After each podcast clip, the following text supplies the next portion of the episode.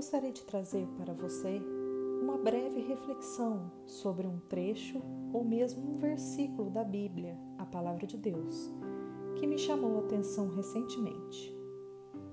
O texto está em Efésios, capítulo 3, versículo 14, onde lemos: Por esta causa me coloco de joelhos diante do Pai.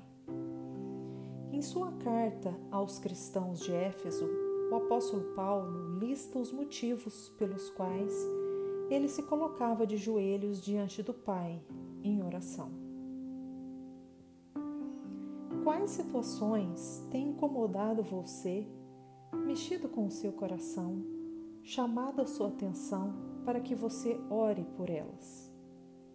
Muitas vezes não oramos porque não nos importamos de fato com o sofrimento das pessoas, ou porque às vezes nos falta fé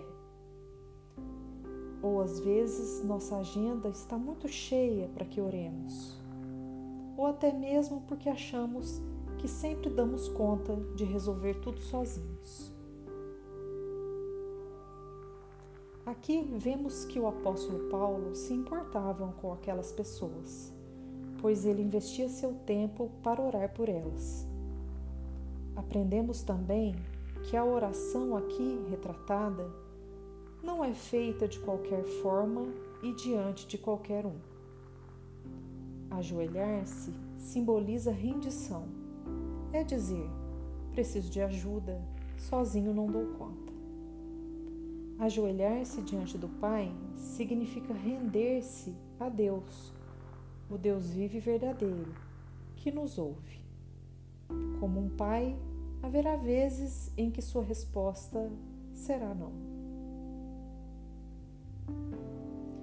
Ainda assim, o Senhor continua à espera por nós, no lugar secreto de nossos corações.